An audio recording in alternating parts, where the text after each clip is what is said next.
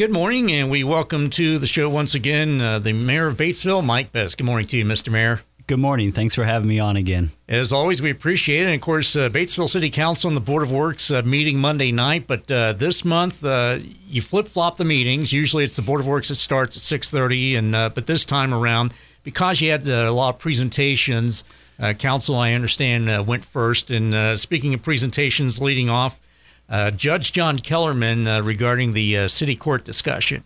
Yes, and so this is something that's ac- actually came up back in 2019 when the uh, city council uh, had their budget hearing uh, in, that year, and it, there was a question that came out of that came out that night about what does the court city court cost us, and then what kind of revenue or what kind of money comes into the court, and so what are the pluses and the minuses basically, and at that point the budget for the city court was about ninety thousand dollars for the total budget to run the city court and then there was only about six, seven, eight thousand dollars in fines or whatever that come back to the city after uh, the work of the court, and so it was a little. It's felt out of balance, and it felt that it was not appropriate, and so court uh, council um, asked me to look into it a little bit, and so through a couple quick phone calls, and over the next couple days, came to find out that you can only do you can only really adjust your court in the year before the election year, so that you do not you ca- you really can't close a court in this first year because that judge has been duly elected for a four-year term, and so it needs to be allowed to finish out the four-year term, and and and so the law is very specific. It says that you can't do it in the during the election year. You need to do it the year before, and so this is the year before for us. The municipal elections are next year, and so it came up again here recently in a in a meeting that they'd asked if we could go back to that topic. Now time is right, and so we had a discussion then at city council and invited the judge to come and be able to provide some insight as to number of cases and types of cases, so they can have a better feeling for what's re- how the city court really works and what it does. I, I think Judge Kellerman um, was able to provide a lot of information as far as the number of cases that they do, number of cases they handle, um, some of the revenue streams, and that there would be a potential of p- picking up some more cases from Rip, the Ripley County folks from the courthouse down in, in Versailles. He, I think he feels strongly that the court has a place in the community. It does provide a service, uh, but unfortunately, the the numbers are a little out of kilter. So Monday night's meeting was really kind of the kickoff to have that discussion. The the law does not prescribe a, a method on how you have to handle it. So like when we um, we also had a discussion on Monday night about uh, the Unified Development Code, and so the law is very specific. So we had to have a special public hearing, and we had to follow certain steps. And so those are all things that we have been doing. But for for the city court, all all you need is an ordinance passed by city council to dissolve the city court. And so before they want to before they make that decision, they really need to better understand how well you know what use does pe- local people get out of it. At the current time, a number of the cases are are from Batesville, but there's also a number of cases outside of Batesville. And if they pick up a bunch of new cases coming from Versailles to help off to bring in some more, I'll say, revenue into into the court, then it would be a lot more cases that would be from outside of the city limits. And so that that's also a question that they need to, to grapple with. So as a way to try to get get the word out to people so that they'll know what's going on and and for those people who may use the court and want to uh, have their voices heard about the court. We're going to talk about it again next month at a, at our city council meeting and give everybody the opportunity who wants to to come either come in person and tell us or if if there's somebody out there who is who uses the court and wants us to to know their impression or how they feel about it to reach out to any of the city councilmen or reach out to myself or Paul Gates and, and just have a conversation and just say hey I use the court it's beneficial to me it helps my business. Here's how, uh, so that we can then share, gather that information, share it with uh, everyone else, so they can make an informed decision on what's the best way to go forward with that city court for the future.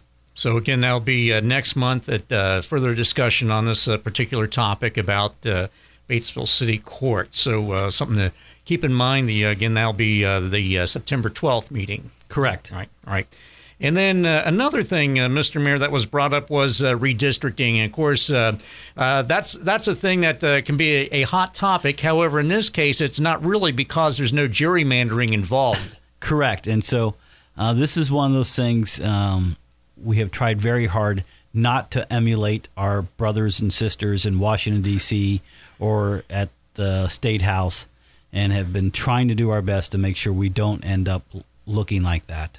And and so we have been we started this process a few months ago, and um, when the census was done in 2020, they put out a map that then shows where uh, how many people live on each street and which house so that you can then go through and then look at and then draw lines that are appropriate. And so part of the process is you need to, in our case, we have four council districts, and we need to have approximately the same number of people in all four districts within a 10% range.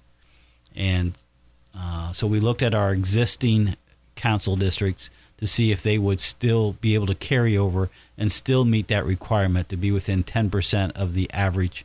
Uh, so for our, for us, it's 7,200 people was was the population, or just over 7,200 people in the city of Batesville, and so that meant we should have approximately 1,800 people in each of the four districts, and our existing districts did not meet that requirement. Uh, it, it was out of out of kilter, and so we had to make an adjustment. And so the first adjustment we went to then was what happens if we uh, make one district that was in in Franklin County to make it as easy as possible for voting in Franklin County, so that then everybody who lives in the city limits but also lives in Franklin County could be in one district. And so we had had help and had them look at pulling together what was those numbers, and then we had to adjust District Three. Uh, and next, and lo and behold, it turned out that we could that, that worked. So District One would not potentially would not change at all. District 2 would not change at all. And then districts 3 and 4 would flip flop some Ripley County versus Franklin County. So we get all the Franklin County into District 4. Uh, and so it worked out really well in the fact that if all the existing city councilmen wanted to run for reelection, they could still run for re- they could run for election without being gerrymandered out of their district or without being the district lines being drawn so they, they're no longer in their existing district. And so it seemed to be a very simple solution. It seemed to be a very uh, equitable solution. Uh, and so it was one of those things that we um, were trying to be as, as transparent as we could. And so we uh, got some help and put together a map and shared it and said, okay, we think we're, we're in good shape. And so we presented it to council on Monday night for the first reading and I'm hopeful then that that will be we'll be able to pick that up next month and then get that passed so that we can have that done in time for the county election folks and to be able to work their magic in the background and redraw their maps so that next year when we have our elections they're ready to go. Okay, so again to recap, uh, districts one and two, uh, no changes, but uh, the adjustments are in uh, districts uh, three and four. And as far as the uh, the voting is concerned, it's um, people can vote for mayor, clerk, treasurer, and then the judge, and then um, district council member, then also the at large. Is that how that's going to work? Yes. And, and so when we when we grew over seven thousand people, that triggered a a change for us, which uh, up until now everybody in the city got to vote for every council district. And so if you lived in District 1, you also got to vote for the councilman in District 4. So when we got to 7,000 people, it cha- the law changes that and says now you can only vote for the dis- for a council person in your district only for the council people. But they everyone still gets to vote for mayor. Everyone still gets to vote for clerk treasurer. Everyone still gets to vote for judge if we if we have a judge. And so those things, and for the council at large position, the fifth council person. Uh, th- that does not change. But I live in District 1, and so in the next election, I will get to vote for a council district, a councilman for District 1, but I won't get a vote for who the council councilman is in District 2, 3, or 4. And so that will be the same for everybody across the city. All right. And then uh, with that, we're going to go ahead and take a quick timeout. We'll continue our recap of this week's Batesville City Council meeting. And if uh, time allows, we'll take a look at the Board of Works meeting as well. And that's coming up as we continue our conversation with Batesville Mayor Mike Bettice right after this. Don't adjust your radio. The sound that you hear is your stomach. You're having trouble focusing. You can't recall your last meal. You're trapped in the hunger zone. Solution Batesville to go. Let To Go deliver a hot, fresh meal to your home or office whenever hunger strikes. To Go delivers the best food from local restaurants. Visit us online at togodelivers.com or call us at 812 727 8800. Batesville To Go. Big city convenience, small town taste. And welcome back as we continue our monthly chat with Batesville Mayor Mike Bettice. And uh, Mr. Mayor, uh, the um, an ordinance uh, passed. This was the Unified Development Code, which was uh, approved by the Plan Commission at the special meeting in uh, July, and uh, that got the thumbs up from council this week. That is correct. And so we had a special meeting. Again, it was part of that uh, the legal process to make that change in our ordinance manual because it was such a large change. This wasn't just a simple couple pages. We were been lo- trying to do this project for a number of years, where we are t- the current sections of our manuals, pages one or sections 151 through 159, and wanted to come up with a a more comprehensive, a more unified approach on how to handle uh, all those different ordinances that were inside of those sections. And so we uh, got help from an engineering firm, HWC, who has some people that specialize in this type of work and so they were able to uh, help our committee. We we formed a, a committee almost a year ago, and trying to get to a point where we could first understand how we what we wanted to do, and then how big of a project was, and so then we finally got help from HWC, and they were able to help us get into a format that kind of fits how people look at it today. Times have changed; those development codes are different than what they how they used to be put together and so we've uh, they helped us pull together a plan. So a little history. We orig- the last time uh, we looked at this section of the catalog and had a real major change to it. I believe it was 1988. So that portion of our catalog is 30 some years old. So it, it um, there's been minor tweaks along the way, a, a, section or a few pages here, or one tiny ordinance here, another ordinance there. And so this was a major up, update. And so we there were a number of things that we had to catch up with some state laws that were out there that we found that we were not in compliance with. That HWC was able to help us figure all those out and get all those things put together.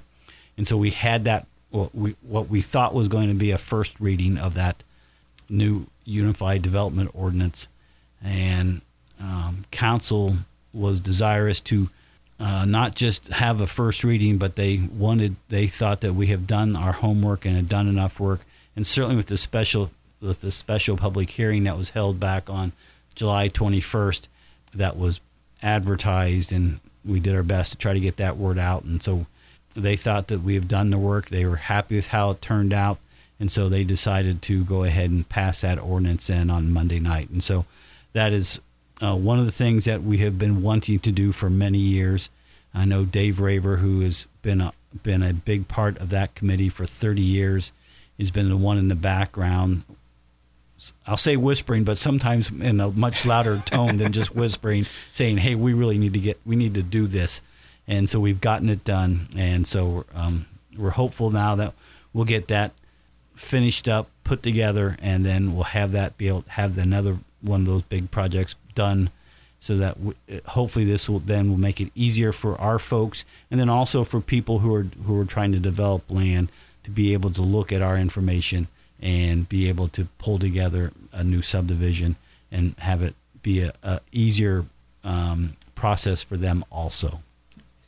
And in other action, the uh, there's a Belterra funds request. This is from the uh, Batesville Area Resource Center, and uh, twenty five thousand dollars was approved for that. Yes, and so uh, uh, the Batesville Area Resource Center uh, has a, a, building on their campus that um, most all of us know as Fluff and Stuff. Um, I'm not sure how long it's been out of business. It's been not being not been used for a number of years. That building. Um, they've got a, they have a potential tenant that they would like to put in there. There's a group that's called the So Loved Closet that is made up of some volunteers from the community who have been gathering um, donations of clothes and personal items and then distributing those to people in need. And um, they have been in existence, I think, now for three years, I believe. And they have done really good work. And they were they needed to find a new home for their uh, for their business. So the resource center was an ideal fit for them. Uh, the resource center already has food. It already has um, medical stuff. It has some mental health uh, services that are in, on their campus already. And so then this was a piece of the puzzle that they did not have, and so they wanted to to bring this forward. And so uh, they were there Monday night. Lisa Hessick, who's the vice president of the Batesville Area Resource Center, uh, made the presentation. They have done their homework. They have been talking to a number of different contractors. Uh, and so, if anybody knows anything about construction today, trying to get bids from contractors is not the easiest thing in the world right now. Everybody's very, very busy. And so, to get somebody to take time from doing a project that they've probably been working on for a while and haven't gotten, and, they, and then to take time to put a price together for somebody else. And so, it's a big undertaking. And so, they came with a lot of information uh, it, it is a really good organization, both the Resource Center and the So Love Closet folks. And, uh, and so council uh, was very generous. Um, they come in saying, hey, we really need $15,000, but we, if you could find your way to, to uh, get to 25000 that would help us because we are uh, we have a lot to do to that building and so uh, council uh, quickly decided that they would uh, donate $25,000 of Belterra Fund money, which is money that which comes into the city that has always been set aside so that council can react to these kinds of situations so that they can give uh, make a donation to a, a local organization that is going that will make a difference for the people of our community. I think this is an ideal use of that money and uh, so I give credit to council. They they figured it out quickly and were comfortable with it. Um, and I think that speaks volumes about both the Batesville Area Resource Center and about the So Love Closet folks. Uh, I think that is what made it so easy for them, and so so hopefully that will get them started, and they can get some be able to pick up some more funds from other organizations and and be able to uh, fix that building up well enough so they can then get uh, the well the So Love Closet folks can move in and, and have a place to provide the services to those folks who need their help. All right. It was also noted that the uh, budget process is beginning, and at the end of the month, uh, and uh, can you uh, give us the uh, date, time, location for the budget hearing? That's right. So we will have a budget hearing. I believe that is on Tuesday, August 30th, and it will be at 6 p.m. And so we will have that in council chambers like we've done every year. Uh, and so that's a, an, an evening that we set aside for council to come and listen to a presentation. Uh, Paul Gates does most of the heavy lifting. He does most of it uh, the, uh, on his own. Uh, and so he gave a brief highlight about it on Monday night, and but then he'll go into much more detail about how he got to where into the budget that we're proposing for next year. And so we'll do that on Tuesday, August 30th at 6 p.m. in the Memorial Building up in Council Chambers and have that opportunity then to uh, share with how, how the budget's being built and make sure that we're all in agreement so that he can continue on, finish it up, and then hopefully be able to propose a budget back to council then uh, the next month or so so we can get that approved and then get that turned into the state for their approval.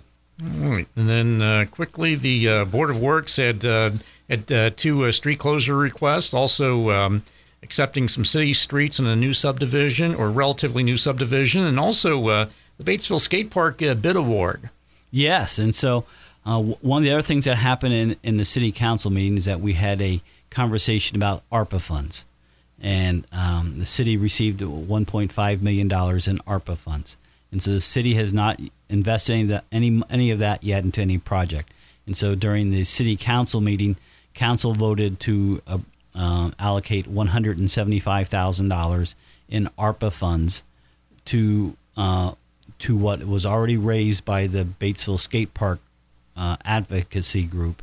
Uh, they had done a really good job and raised well over $200,000 on their own and have done a, lo- a lot of what I call the heavy lifting.